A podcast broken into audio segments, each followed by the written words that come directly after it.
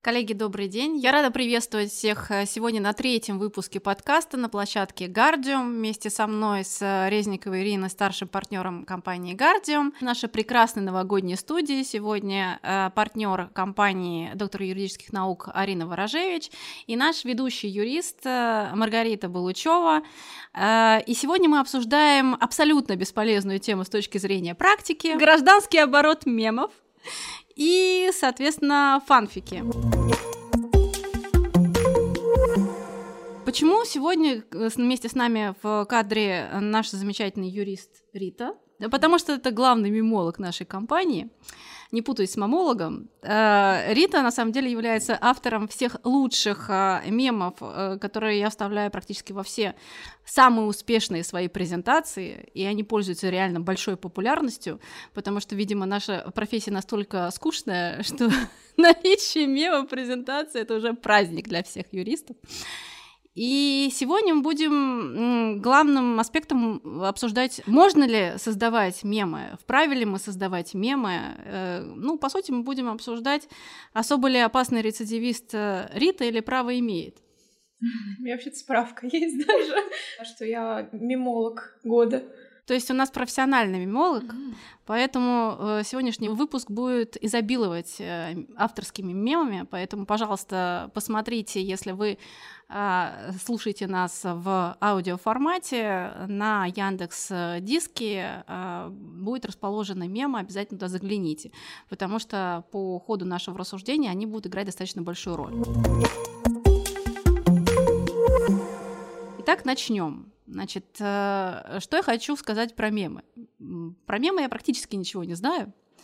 А, но э, мне тут написали наши профессиональные мемологи, что мем — это форма социального высказывания. Сейчас мем, внимание, который вы видите, э, надеюсь, когда смотрите в видеоформате. А дальше мне написали совершенно неприличные вещи по поводу того, что мем представляет собой единицу культурной информации, способную размножаться. Причем, как я поняла, размножается она почкованием в геометрической прогрессии. Э, добавление каких-либо элементов э, в существующий мем рождает новый мем и так далее. То есть э, в, с этой точки зрения он создает дополнительные сложности в его юридической, так сказать, регламентации. Итак, давайте начнем обсуждение. Я бы хотела начать с Риты, потому что это касается ее лично. Давайте узнаем ее личное мнение относительно того, считает ли она себя преступником или нет. Я считаю, что нет. Ну, во-первых, потому что мне за это не платят. а если это не коммерческий... нет? Да, ну то есть... Э, Недоказуемо. Не доказано. Ну, вообще в целом, а если мем коммерциализирован, если какой-то субъект получает из этого прибыль, тогда действительно права автора могут быть как-то затронуты. Но э, так как я, э, опять же, повторюсь, денежек не получаю за это, это чисто такое хобби, э, таким образом я не считаю себя преступницей. Ага. Я же делаю приличные мемы все-таки. А вот э, э, то есть зарплата это не деньги. Если ты сделала мем для моей презентации, это все заработной платы, то это не корысть. Является служебным объектом. Да, да, служебное произведение, на самом деле, которое создано без согласия изначального автора, тоже, тоже должно караться. А, но я так понимаю, что на этот счет есть и другие точки зрения. Арина. Что вы считаете? Что считает э, прогрессивная общественность? Я прогрессивная общественность. Вы знаете, что она считает. А. Мы по-дилетантски пытаемся предположить. А вы точно знаете. Да, здесь, конечно, все неоднозначно. Ну, то есть э, в большинстве случаев в качестве основы мема используется э, чужой объект авторских прав. То есть это может быть и фотография, и аудиовизуальное произведение, когда в качестве мема используется некий кадр из, э, например, кинофильма. Может быть и художественное произведение, то есть какой-то рисунок, и на основе него вот создается мем. И получается, что, конечно, здесь имеет место и воспроизведение воспроизведения произведения чужого, и, как правило, коль скоро это происходит в интернете, доведение до всеобщего доступа, а, и также здесь может иметь место распростра... А, использование посредством распространения.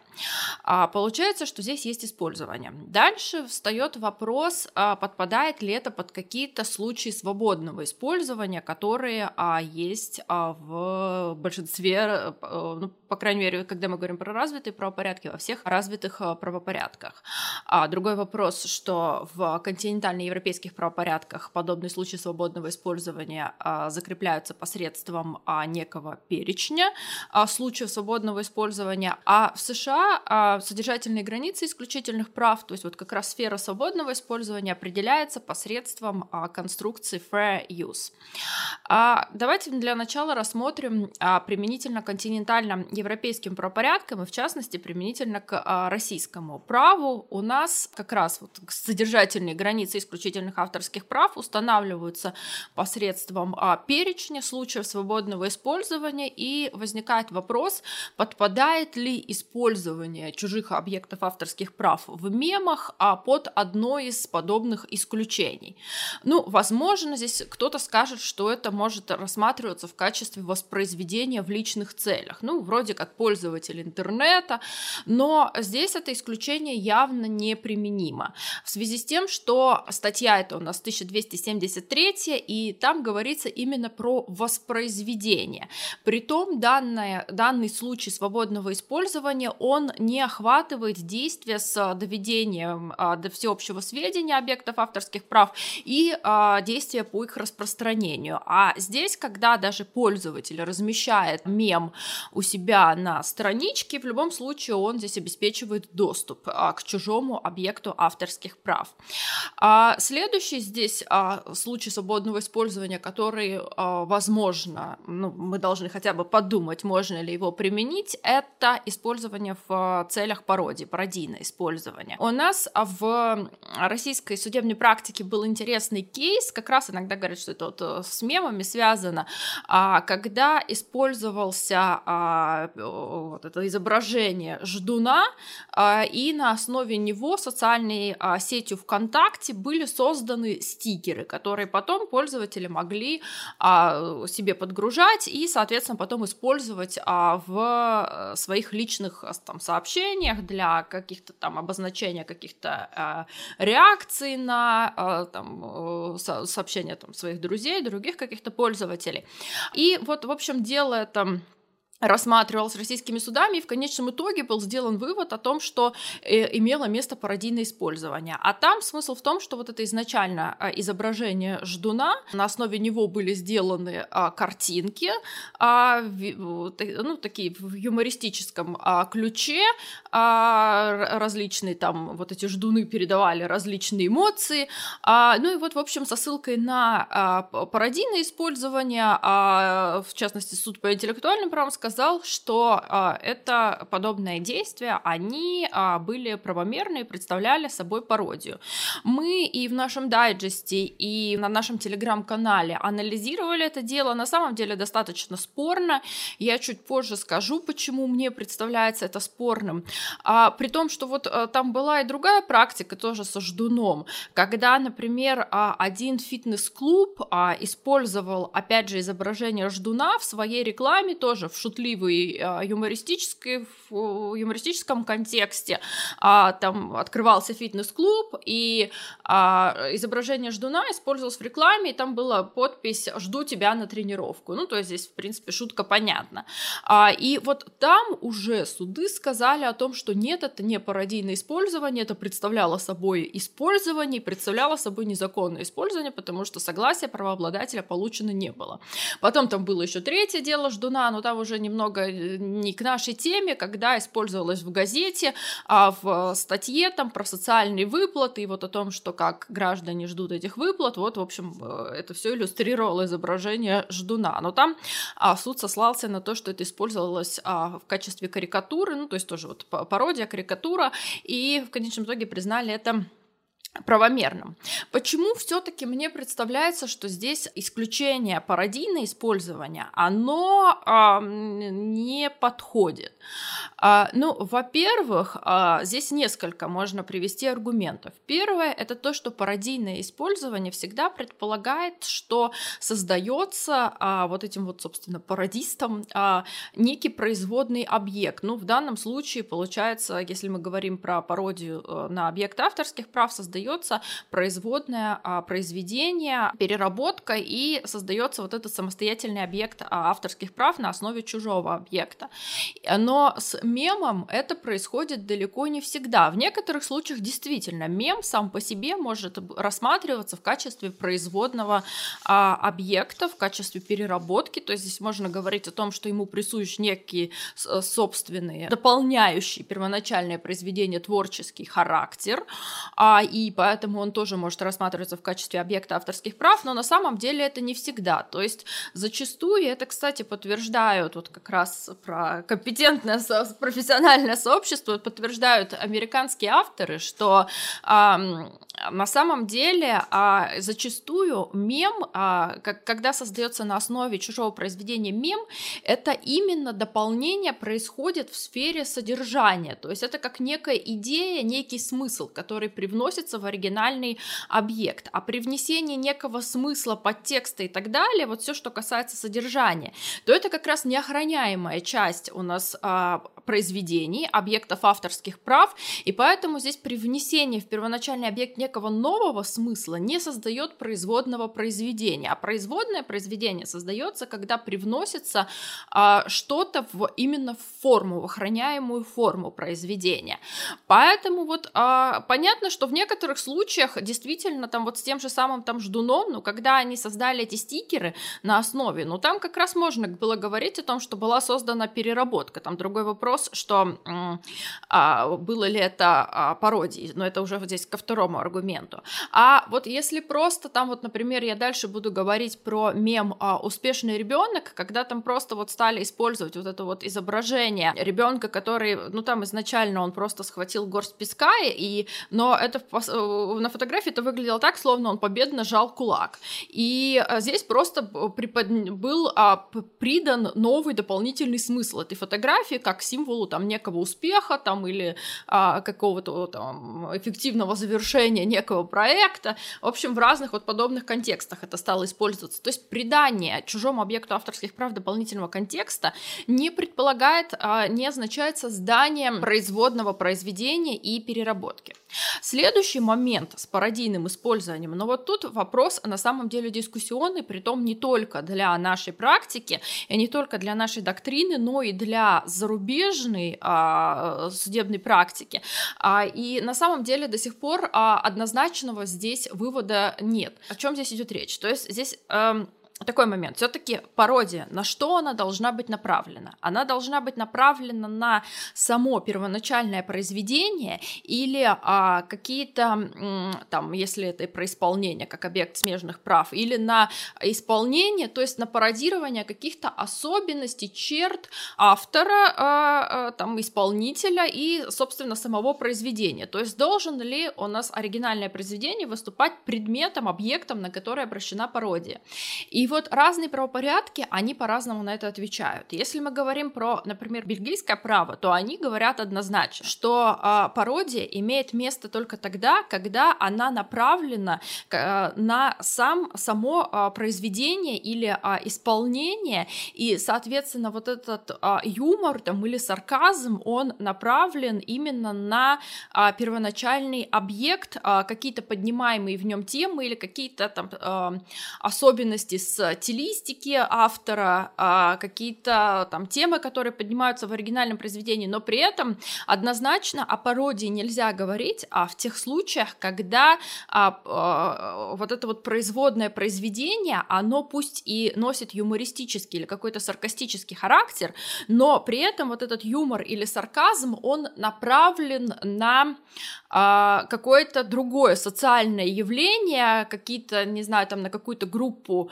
а, людей или на какое-то, опять же, там, ты уже сказала, социальное явление, а, на какую-то проблему и высмеивает именно вот это, вот, а при том оригинальное произведение никак в данном случае на, на него пародия, э, вот это вот производное произведение, оно не обращается, что в таком случае нельзя говорить о пародии. А в Германии у них а, даже там на уровне а, Верховного суда было сформулировано, опять же, вот схожая позиция о том, что для пародийного использования необходимо, чтобы объектом а, пародии выступало оригинальное произведение, а не просто какие-то там а, посторонние социальные а, явления. Но при этом еще там также, вот как сказал немецкий а, суд, может выступать общий контекст, общий посыл какой-то, который связан с оригинальным произведением. В голландском праве можно найти дела, где пародии признавались, пародийным признавалось в том числе использование в том числе использование а, оригинальных объектов а, для высмеивания неких а, или, а, ну там не только высмеивания, но, в общем-то, в качестве комментария к каким-то социальным явлениям, а, либо в каких-то таких социальных а, высказываниях. Был достаточно интересный кейс а, в голландском праве, а, был а, пародийным признали использование а, картины а, художника Барнета Ньюмана «Кто боится красного, желтого и синего». Там там с картиной с этой произошла не очень хорошая история. Один там человек, э, вандал, э, ее э, испортил, вырезал на ней там какую-то часть. А, ну и, в общем, это стало известно широкой общественности, а потом, спустя некоторое время, епархия, ну тоже в Голландии, понятно, взяла похожую картину, на ней был вырезан крест, ну и, в общем, в рамках вот этой вот кампании, которая проводила епархия, был все это размещено под лозунгом кто боится Бога. И а, в конечном итоге а, правообладатель картины изначально предъявил иск, и, в общем, там долго это все рассматривалось. В конечном итоге они, а, епархия, заменили первоначальные вот эти цвета, там а, красный, синий, желтый, на другие, там зеленый, кажется, они использовали еще какие-то цвета, но при этом вот этот посыл остался. И несмотря на то, что понятно, что вот это производное произведение, оно никак не высмеивало а, изначальный а, объект, объект, первоначальный объект авторских прав, то все равно голландский суд признал это пародийным использованием. И многие голландские авторы потом очень критиковали этот кейс, и при том там, если посмотреть, например, статьи одного из моих любимых авторов Мартина Зенфтлебена, вот он как раз там приводил в примеры другие дела, где голландские суды противоположную практику, а противоположный подход занимали, говорили о том, что для пародийного использования необходимо а, все-таки, чтобы а, пародия была обращена на оригинальное произведение. Вот, ну, в общем, возвращаясь к нашим мемам, то что имеем мы здесь? Что мем, он а, обращен здесь, вот этот вот юмористический или саркастический а, эффект, он обращен не на первоначальное произведение, поэтому вот здесь вот этого критерия тоже нет. То есть это здесь мем прежде всего некое высказывание там про социальные какие-то явления, про какие-то просто смешные ситуации, а, там, возможно, про какие-нибудь там э, политико-экономические ситуации. Ну, в общем, касается чего-то, но не оригинального произведения. Поэтому получается, что здесь вот несколько критериев, которые, как минимум, мы должны поставить под сомнение, которые должны быть в случае с пародийным использованием и которых нет в случае с мемом. Поэтому получается, что у нас здесь а, вот этих вот случаев свободного использования применительно к мемам достаточно сложно. Ну, нельзя найти их, если использовать вот этот перечневый а, подход, который существует в континентально-европейских правопорядках. Ну, значит, что это ситуацию можно решить тогда через внесение изменений в законодательство и а, создание, а, формирование дополнительного случая а, использования свободного использования использования для ситуации с э, интернет-мемами, потому что э, Здесь я соглашусь с Ритой в том, что, а, конечно, здесь нужно разграничивать ситуации, когда а, и в каких случаях используется мем. Э, то есть у меня для Риты есть две новости. Одна хорошая, другая плохая. Хорошая новость, она ничего не нарушает, потому что вот когда она берет, ляпает на имеющуюся картинку э, что-либо из социального явления, да, текст. Мой комментарий. А, это не является переработкой, соответственно, здесь нету правил о том, что необходимо делать это только с согласия изначального автора, иначе, собственно, будешь подвергаться карам небесным. Плохая новость заключается в том, что это не является пародией. А почему она плохая? А потому что тогда мы не знаем, а что такое мем. Мы приходим к тому, что не можем определить его правовую природу. Если бы это было нечто, что можно было бы коммерциализировать, например, мы бы рассматривали а, пародию а, с возможностью последующей там, перепродаж тех же стикеров. Вот очень хорошая идея. Взять сейчас вот все эти мемы, которые э, Рита создавала для нашего сегодняшнего подкаста, сделать в качестве стикеров, развесить по офису и сюда водить людей, продавать им билеты э, там, в, там, картина красиво. Что мы тогда имеем? Ничего хорошего, Почему? по крайней мере для меня. Нет, с одной стороны, э, у тебя... Ты, ты входишь в правовое поле. Почему? Это неплохо. Ты входишь в правовое поле, тебя кем-то называют пародистом. Э, пародист — это профессия уважаемая, по крайней мере, хорошо оплачиваемая, и ты можешь продавать результат своего творчества.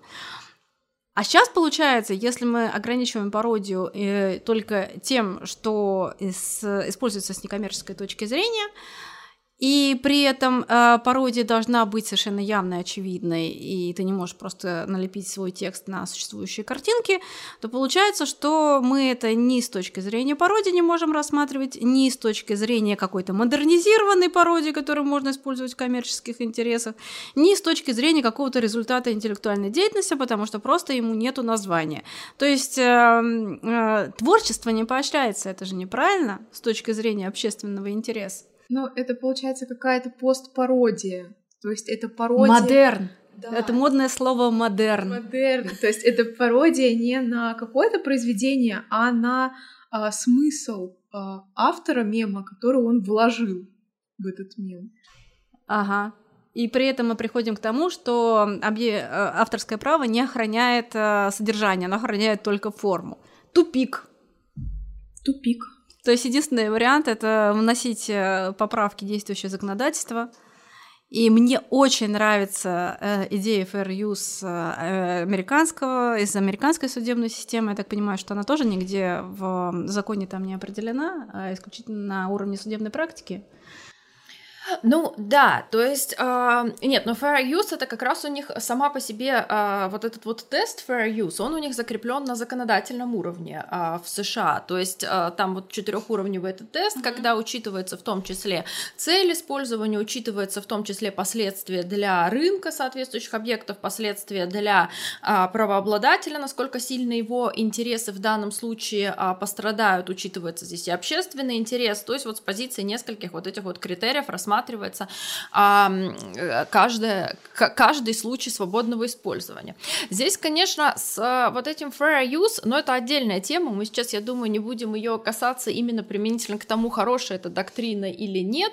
Сами американцы, кстати, иногда ее критикуют, исследователи, и вообще они та- также еще с другой стороны пишут о том, что сейчас у них, а, она, можно сказать, законсервировались вот эти случаи свободного использования на основе а, доктрины fair use, что вообще-то на основе fair use вот этого теста у них сформировался примерно такой же перечень, как в континентально-европейских правопорядках. То есть это тоже и использование воспроизведения в личных целях, и пародийное использование, и правомерное цитирование. То есть перечень э, в целом похожий. Другой вопрос, что э, все равно появляется интересная практика, и там вот касается и расширяющего а, полезность использования применительно к цифровой сфере. То есть это вот то, что там были дела там Oracle Google и то, что касалось там Google Books, но это все сейчас не по нашей теме. Но и вот в том числе с позиции fair use, вот из такого новенького того, что рассматривается с позиции этой доктрины, это как раз вот они в том числе мемы рассматривают а, американские исследователи, и как раз вот а, они говорят о том, что а, а, вот если брать именно создание мемов а, в рамках а, в, как элемента пользовательского кон, а, контента, то есть когда это создается просто обычными там а, пользователями интернета для там обмена сообщений с друзьями, что вот это вот все это fair use. Почему это важно? Что это все отвечает здесь а, интересам развития, культурного развития, что это все равно такой элемент культуры уже сейчас, а, интернет-культуры, и что это здесь а, как раз а, способствует созданию новых а, вот этих вот а, подобных объектов, и что это отвечает и интересам пользователей, и на самом деле это отвечает и интересам правообладателей, потому что это раскручивает их произведения, и потом в последующем они могут это коммерциализировать. Притом, если, например, еще про а, мемы на основе аудиовизуальных произведений, там фильмов, то здесь еще американские э, исследователи говорят о том, что да по сути здесь еще используется очень незначительная часть произведения. Ну представьте себе один кадр там от большого фильма, а, и что вот в общем здесь получается, что все а, критерии а, fair use присутствуют, но ну, опять же некоммерческое использование, и что вот в таком случае создание мемов а, именно пользователями можно рассматривать в качестве а, добросовестного использования, но при этом а, они говорят о том, что нарушением уже будет и не будет fair use а, использования а, чужих а, произведений. А, для создания мемов, если мемы потом используются в коммерческой сфере, например, а, в рекламе. И здесь был очень а, такой показательный кейс, это а, с а, Грам Пикет, а, ну вот этот вот известный мем «Сердитый кот», фотография это, и изначально правообладатель этой фотографии предоставил права на ее использование, ну там предпринимателю а, компании, которая а, там у них, насколько я помню, была там сеть кафе, и в том числе для того, чтобы они использовали это при продвижении своего напитка грампучино. Но вот этот вот лицензиат, то есть действительно он получил лицензию, он платил за нее, и все было нормально, но лицензиат решил выйти за пределы лицензии и начал использовать изображение сердитого кота, в том числе там на футболках, на каких-то других товарах, то есть тех товарах, которые не охватывались а, лицензией. И в конечном итоге правообладатель предъявил иск и выиграл дело. А, вот с тем же самым там мемом «Успешный ребенок», там тоже на самом деле а, а, там интересная э, история создания вот этого мема. А, это мама сфотографировала своего сына на пляже, когда он пытался съесть горсть песка, поэтому там никаких на самом деле победных жестов не было, вот, но выглядело именно на фотографии фотографий так. И данный мем, он начал очень активно фотографии использоваться в интернете для того, чтобы там, когда пользователь, например, говорил о каком-то своем а, успехе, ну, то есть там условно, не знаю, там закрыл все проекты до Нового года, и вот шел вот этот вот мем «Успешный ребенок». А при этом а, это, собственно, правообладатель, эта женщина, она э, достаточно активно начала коммерциализировать свой мем, то есть ей вот эта вот слава этого мема, она помогла, а там еще Um, ей там были необходимы деньги, а, поэтому, в общем, как раз это все оказалось очень кстати, а, и а, она достаточно охотно предоставляла лицензии, но затем оказалось, что там одна компания, насколько я помню, они там фейерверки производили, они использовали вот это вот изображение а, без согласия на то, а, вот, собственно, вот это правообладателя. А, и в конечном итоге началось, началось судебное разбирательство, а, закончилось все мировым соглашением, по которому а, вот этот ответчик должен был выплатить правообладателю а, много тысяч долларов а, за использование а, вот соответственно фотографии. Ну, тут вот э, дело как раз этим и облегчается, то, что это все таки объект авторского права, права, фотографии, и это уже известный объект, и достаточно популярен в гражданском обороте.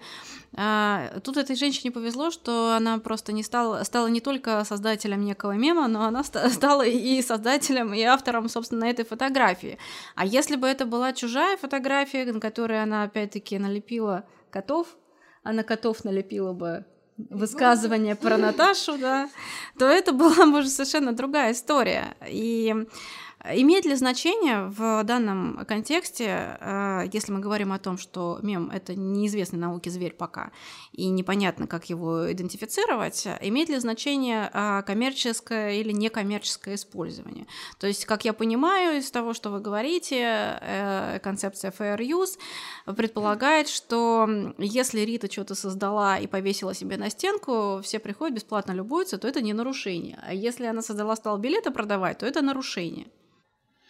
Ну, это когда мы говорим именно про использование вот этого первоначального традиционного а, произведения. Но и в целом здесь, а, если брать американский подход, то в, в общем получается так, что если это именно использование в, в рамках пользовательского вот этого кон, а, контента и для там переписки где-то там у себя на страничке, что вот это fair use, а когда это где-то в рекламе уже при продвижении товаров а, или каких-то своих услуг, а, то вот это вот уже будет нарушением а, исключительных авторских прав. А второй здесь вопрос связан с тем, если используется именно мем, а, то есть а, как производное произведение или не произведение. И вот тут как раз опять же мы упираемся в то, с чего начали.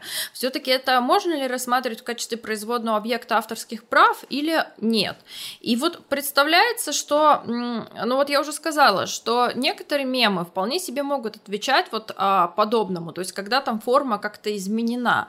А многие, они, в принципе, здесь, если добавлена какая-то простая фраза к фотографии, то это скорее привнесение именно нового смысла, новой идеи в содержание, которое не охрана ну, да, это не является переработкой, потому что это, в принципе, не является объектом авторского права. Содержание не охраняется, охраняется только форма. Да, ну, собственно, к этому уже и приходим. И американцы, кстати, они вот, а, они, как я понимаю, они в целом не хотят признавать мемы а, в качестве объектов авторских прав еще с позиции вот такой чисто утилитарной, что на основе одного вот этого объекта может быть создано там сотни, тысячи мемов. Не ограничивает творчество. Вот, и да, и если каждому из них предоставить исключительные права, то это все приведет а, к очень сложным спорам, когда там будет выясняться, чье же все-таки это использовалось. В одном использовании мема это будет тогда представлять собой нарушение там множества вот этих мемов с кучей правообладателей, как тут рассчитывать компенсацию, как тут, а, ну, в американском праве убытки, и а, вообще как здесь все-таки решать, чье же произведение было нарушено, и что вот они еще это объясняют с такой с утилитарной точки зрения, что с одной стороны мемы, как правило, это все-таки а, не являются результатом привнесения некого чего-то в форму, а во-вторых, что если признавать каждый мем объектом авторских прав, то это существенно повысит издержки там, на судопроизводство, на разбирательство, нагрузит суды, э, усложнит споры, и что э, вот ни к чему хорошему это не приведет, что надо здесь защищать только права автора там, или последующего правообладателя вот этого оригинального произведения, которое лежит в основе мема. Вот, поэтому они здесь таких утилитарных точек зрения, а, ну, в целом в основе американского права утилитаристские представления лежат, а исходит из того, что это неправильно будет а, называть, относить мемы к объектам авторских прав. Да, но с другой стороны мы таким образом ограничиваем и а, автора а, мемолога, потому что исчезает интерес коммерческий для создания, для самовыражения собственно, в чем заключается интерес создания результатов интеллектуальной деятельности, о том, что я что-то такое гениальное придумала, а потом это могу продать. Ну вот, э, мне кажется, первый мем вообще гениальный про общественные явления, и мем про него, он просто отражает э, реальную действительность лучше, чем, я не знаю, квадрат Малевича. И, и что, вот, э, я не могу это никуда использовать, но я-то не могу, да, вот автор, почему он не может это использовать? И если это кто-то растащит на те же стикеры, это же должно быть нарушением, потому что э, здесь уже есть э, границы, э, предел господства автора, в отношении соответствующего мема, да, кто-то возьмет и сделает стикер, это же тоже неправильно. А получается, что мы автора этой пародии никаким образом не защищаем, потому что защищаем только автора изначальной картинки, и непонятно даже, откуда эта картинка взяла, потому что никто не знает, откуда эта картинка, но если э, вот это пустить сейчас э, в интернет, я думаю, что он завирусится, будь здоров, как, и будут знать именно это. Ну, а и также вот с этими котами, Наташа. А вот кому принадлежит изначально эта фотография? Да никто не знает, кому она принадлежит и кто налепил туда этих котов. Но все прекрасно знают вот этот мем, э, который уже гениально разобран э, на кучу других мемов. И почему, собственно, автор такого гениального произведения не может на что-то претендовать. Мы же уже обсуждали это в ситуации, когда говорили про пункт 3 статьи 1260, про ее неконституционность, вот той части, которая переработанное произведение нельзя защищать, э, поскольку, поскольку не получено согласие изначального а, правообладателя. А, но мы здесь скатываемся в ту же самую плоскость, э, объясняя, когда мы объясняли, почему вот это необходимо, почему необходимо признавать неконституционным это нормы, потому что она Э, вредит общественным интересам. Она э, является препятствием для развития творчества, потому что автору, художнику и так далее неинтересно что-либо создавать, потому что он не может это коммерциализировать. Или что он не может это защитить. То есть может коммерциализировать кто-то другой. Почему? Потому что он не может защитить. Это Э, такая несправедливая ситуация, э, порождение которой, собственно, вот, вредит э, развитию творчества и, соответственно, общественным интересам. Но здесь же та, та же самая концепция, то же самое объяснение. Вот Рита создала нечто. Или вот там автор Наташи я прошу прощения, что мы не знаем автора э, этого мема э, про котов и про Наташу. А, но это же действительно гениальное произведение вот, э, по, своему, по своему смыслу. Почему бы не дать возможность автору, художнику как-то влиять на распространение этого произведения в сети интернет? Чем это хуже, чем написать картину, вдохновившись какой-нибудь э, картины великого художника. Я же могу параллельно там творчество создать, и оно будет не менее а, важным с точки зрения там, общественного интереса. Здесь, мне кажется, та же самая ситуация, и а, очевидно требуется в довнесение каких-то поправок в законодательную часть, хотя бы в части идентификации вот этого явления мемов, да, и основное препятствие, которое мы здесь сегодня увидели, это вот невозможность защиты содержания, которое, собственно, является основным смыслом вот этого выражения. Потому что с точки зрения авторского права содержание – ничто, форма – все. Вот, собственно, на этой грустной ноте я думаю, что можем перейти к другой не э, менее бесполезной э, теме про фанфики. Фанфикшн и фанарт. Рита, расскажи мне, как молодежь молодежи, что такое фанфики, фанфикшн и фанарт? Чем они вообще отличаются между собой?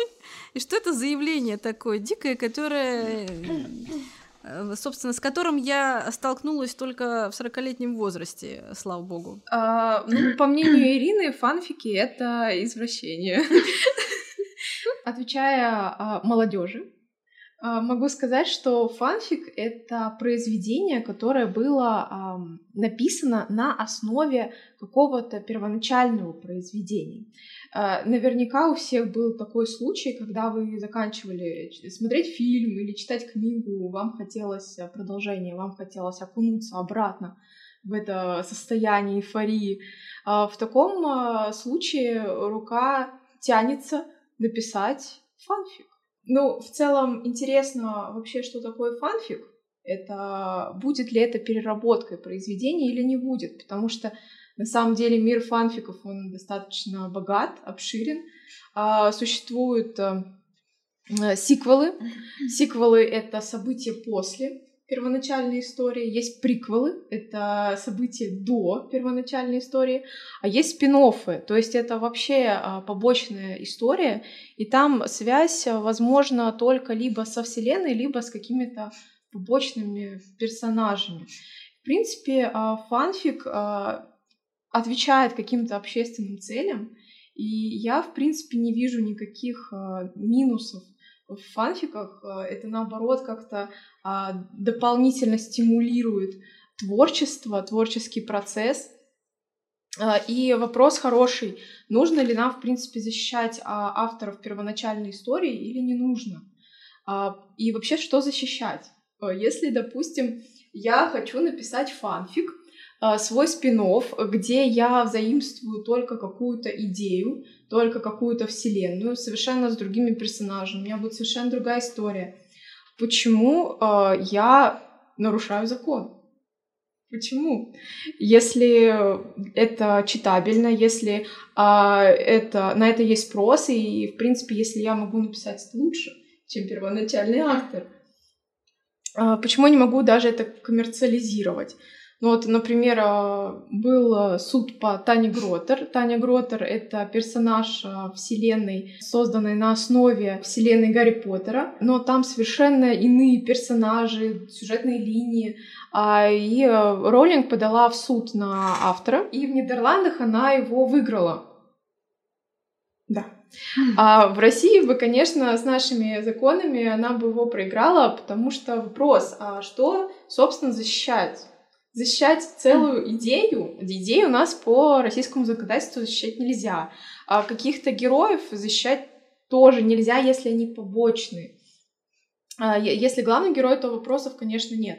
Но в настоящем случае, ну, допустим, Роллинг обратилась бы в суд э, э, в российский, э, провели бы экспертизу и признали бы несходными произведения. И я, в принципе, с этим согласна. Кстати, коллеги, я должна рассказать, э, обязательно упомянуть о том, что вот все наше обсуждение э, фанфикшн, фанарт и вот это в всех остальных производных и квазипроизводных произведений, скажем так, мы вдохновились э, статьей, замечательной статьей Марины Александровны Рожковой «Сиквел, приквел, спинов и производные произведения», которая вышла буквально недавно на Закон.ру 7 сентября. Рекомендую. Так, что такое фанфики, мне не совсем понятно. Вот а, а, то замечательное summary, которое делается для школьников а, на трех страницах Лев Толстой «Война и мир» или на пяти страницах а, «Мастер Маргарита» а, Булгакова, это фанфик или нет? Нет, это не фанфик. Не фанфик, почему? Потому что... Там же творческая идея, надо же все так переработать, чтобы школьнику было понятно. Он знал основную идею и мог ответить. Это же вообще э, гениально. Попробуй это сделай. Ну, вот как раз э, фанфик это переработка или не переработка, это уже дискуссионный вопрос.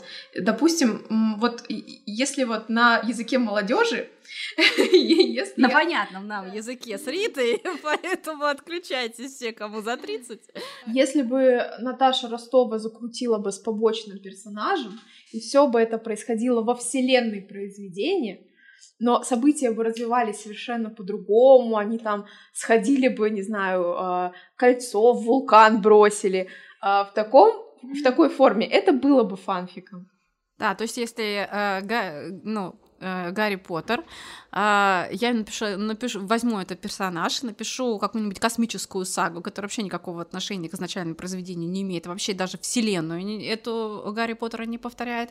И вот взяла одного персонажа, он решил попутешествовать по мирам в будущем. Это получается фанфик. Получается фанфик. Ну это же здорово. Это извращение.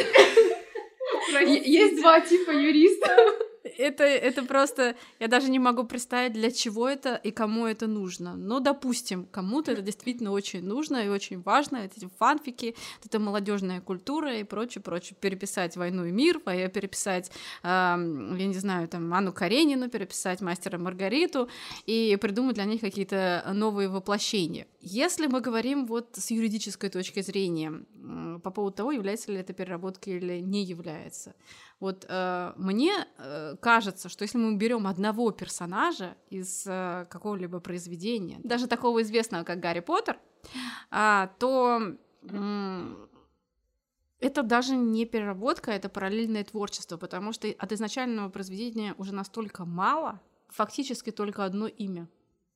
Ну, в целом, да. Но используется же персонаж. Ну, смотря какой персонаж. Ну, если там 700 страниц, и используется один персонаж и еще 500 э, э, других персонажей, в которых он теряется. Ну, это вот вообще доктрина существенной части. А, это существенная часть, как правило. Но если это какой-то основной персонаж, это да, это доктрина существенной части. То есть, если это берется какой-то один из основных персонажей а, произведения, и при этом он обладает какими-то такими яркими чертами, а, то в данном случае как раз вообще персонажи, основные, по крайней мере, персонажи, они по общему правилу как раз-таки являются существенными, существенной частью произведения, вот в соответствии, по крайней мере, с моей концепцией. Ну, мне кажется, что мы можем здесь э, концепцию fair use использовать. Э, там же учитывается, какую часть, вот э, эта заимственная часть, имеет в составе новой переработанной. Может, мы действительно взяли большого персонажа, но он занимает какую-то второстепенную роль в новом произведении. Фанфик? Фанфик. Есть переработка? Мне кажется, параллельное творчество. Ну, представим, мы сделаем Гарри Поттера а, каким-нибудь э, ну, вторичным персонажем, который в рамках вот этого нового произведения занимает какую-то, ну, просто однофамилец.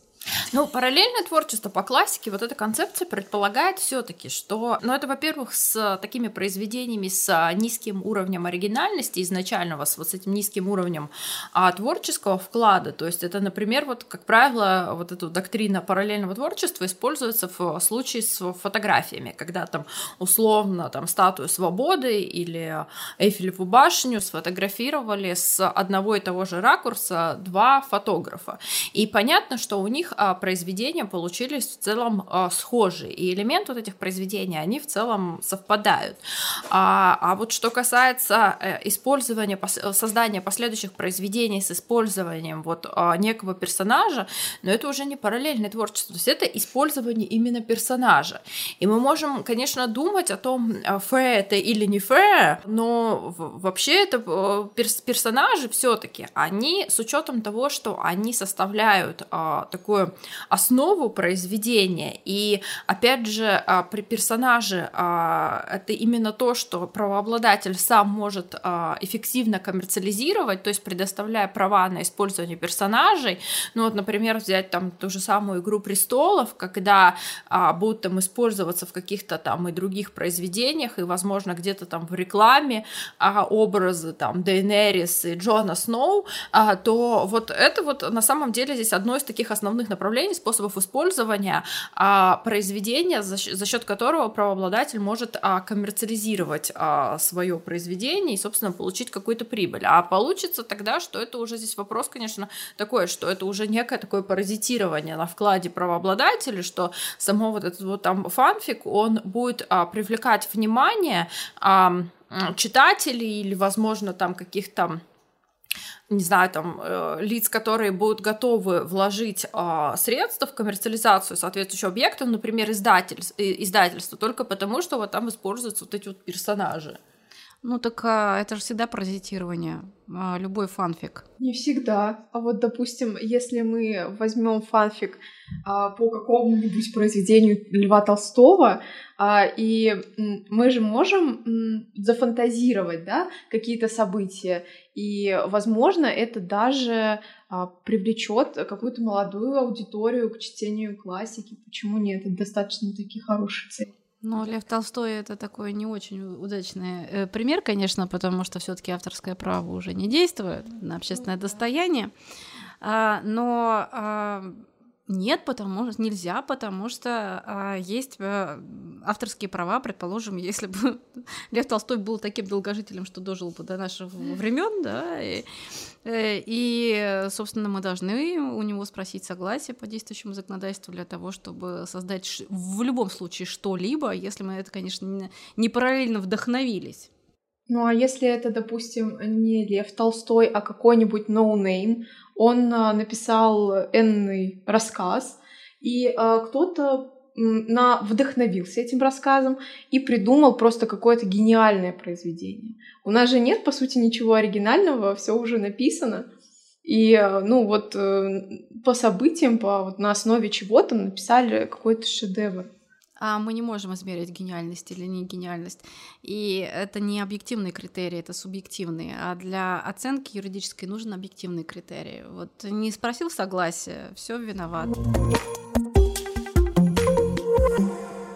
Итак, с точки зрения того, что мы сегодня обсудили, э, мы можем э, фанфики уложить э, в две большие группы. Это одни фанфики, когда мы используем какую-то минимальную часть произведения, иногда она вообще не видна, и есть какие-то только отдаленные связи с изначальным произведением, но просто для самого автора почему-то очень приятно создать нечто, что он может в своей голове вообразить в качестве фанфика, в качестве продолжения или предыстории, или в, принципе какие-то схожие персонажи, которые можно даже по-иному назвать. И э, мне кажется, что это четко укладывается в рельсы э, параллельного творчества. Здесь мы действительно ничего не нарушаем, мы вдохновляемся. Вторая часть фанфиков — это э, ситуация, когда мы либо называем персонажа и совершенно четко используем его уже коммерческое, что называется, имя, раскрученное, и пользуемся недобросовестно, наверное, или добросовестно, это уже другой вопрос, да, с какой целью мы этот фанфик пишем а, для того, чтобы э, с, передать будущим поколениям, не коммерциализировать, э, просто кому-то создать хорошее настроение, либо мы пытаемся коммерциализировать, и здесь четко уже укладывается в переработку произведения. И э, здесь определенно необходимо получать согласие автора. Без этого никаким образом мы не можем это исключить. И мы сейчас как раз обсуждали доктрину существенной части. Лучше, собственно, на эти грабли не наступать.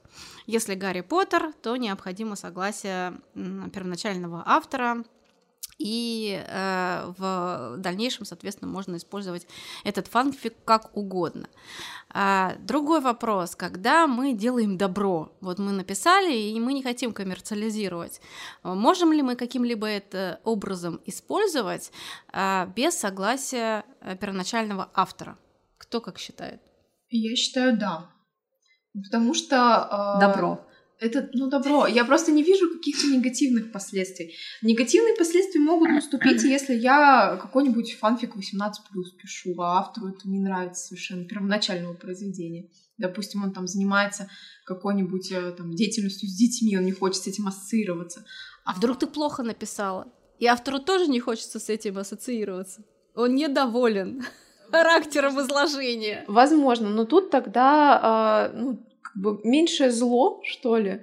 Ну, допустим, я написала плохо, ну, тогда меня и читать не будут. Ну, а будут читать первоначального автора и сравнивать, как же плохо я написала и как же хорошо он написал. Ну, логично. А вы с этой концепцией согласны? Ну, если вот исходить из, как бы, с точки зрения делеги лата, то есть с позиции действующего на законодательства, то это, конечно, будет нарушением исключительных прав с учетом того, что здесь используется, ну, если мы говорим именно про использование а, персонажа из а, оригинального произведения и создание с этим персонажем нового произведения. Другой вопрос, что на практике правообладатели, они именно с интернет-творчеством, как правило, не связываются и не судятся. То есть они здесь иски не предъявляют, но с учетом того, того, что все-таки на самом деле они в большинстве своем отчасти заинтересованы в том, чтобы вот именно такое некоммерческое пользование было, э, использование было. А во-вторых, что здесь, ну, понятно, достаточно сложно будет доказать какие-то существенные убытки, там, ну, или если применительно к российскому праву компенсацию какую-то существенную взыскать. Если же речь идет уже о каком-то коммерческом а, использовании, то есть когда исп, э, используются чужие персонажи из чужого произведения, и на основе этого этого создается и где-то там публикуется там в издательстве.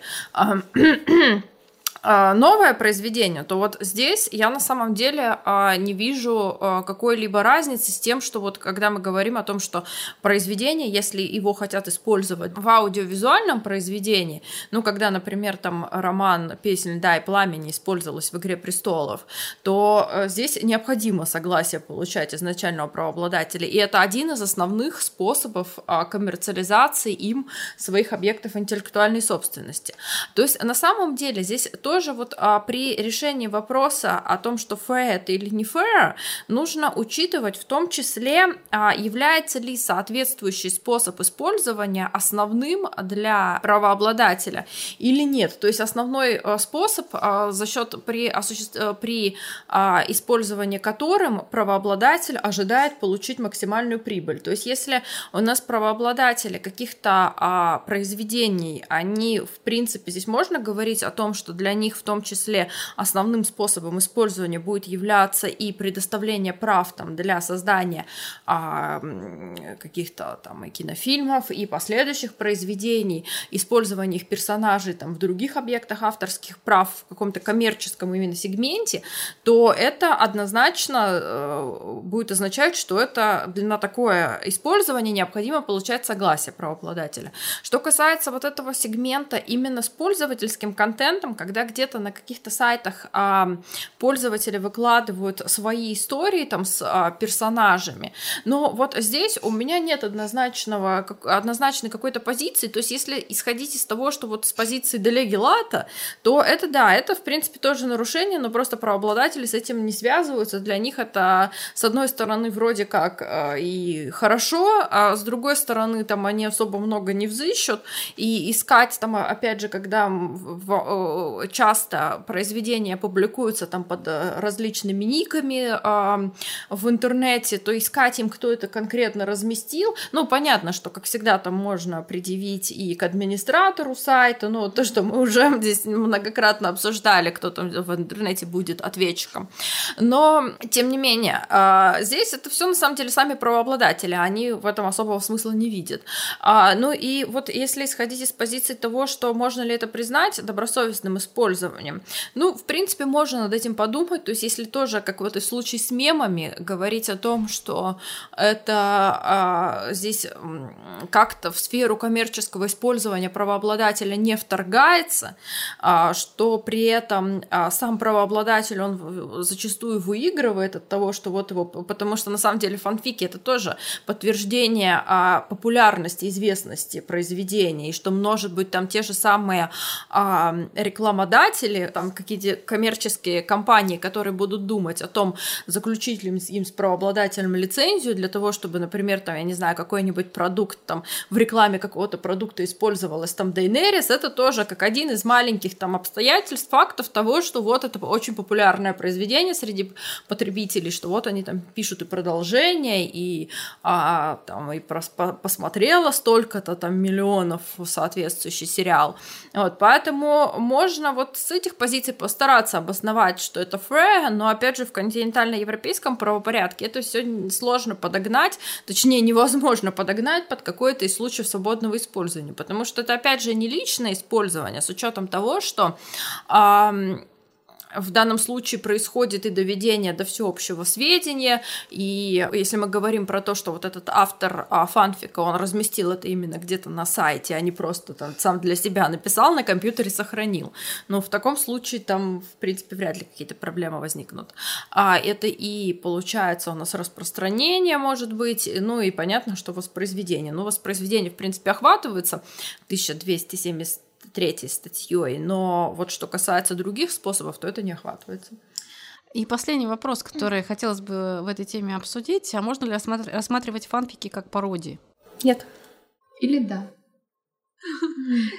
Смотря какой фанфик. Ну да, смотря какой фанфик на самом деле. Ну да, ну кстати, да. Можно очень весело написать да, про Наташу Ростову. Действительно, да? там вообще извратиться. Э, да, вот если мы таким образом изображаем, но пародия же не, не только смешное, как показывает судебная практика, а, но если смешное, то, мне кажется, очевидно, здесь можно что-то сделать с этим. И тогда действительно мы можем обезопасить автора а, фанфика от возможных претензий со стороны правообладателя. Писать смешные фанфики ну, как Про опция, Наташу Ростову. В целом, мне кажется, фанфики в подавляющем большинстве, они не смешные. То есть это как опция написать смешной фанфик, чтобы себя обезопасить. Но мне кажется, люди, которые пишут фанфики, они об этом думают в самую последнюю очередь. Им главное как-то написать а, а, какой-то шедевр, э, Продолжение переиначить, истории. да, вот что-то красивое написать, создать что-то вот, а, не знаю, что, что приятно было бы читать, а не что-то смешное. Да, про Наташу Ростов никому не приятно читать. Я ее тоже не любила с детства хейтеры Наташи Ростовой. Ну, я всегда любила Достоевского. Я тоже. Итак, мы сегодня обсудили две э, интересные темы для юристов э, начинающих, потому что для практикующих вряд ли эта тема будет чем-либо полезным, не имеющая приложения в реальной действительности. И очень редко мы это затрагиваем, потому что мало кто ходит в суды для того, чтобы защитить э, свои э, интересы как автора переработанного произведения, которое, безусловно, гениальное, но фанфик. Или э, как автора мема, который тоже, опять-таки, гениален, но, к сожалению, только под пародию подходит. И поэтому мы завершаем сегодняшнее обсуждение. Э, надеемся, что это было для кого-то полезно. Если вам показалась интересна э, тема сегодняшнего обсуждения, ставьте нам лайки, э, следите за новостями в телеграм-канале «Защищая незримое» и подписывайтесь на наш YouTube-канал. Поздравляем всех с наступающим Новым годом! Надеемся на новые встречи с вами в новом 2023 году.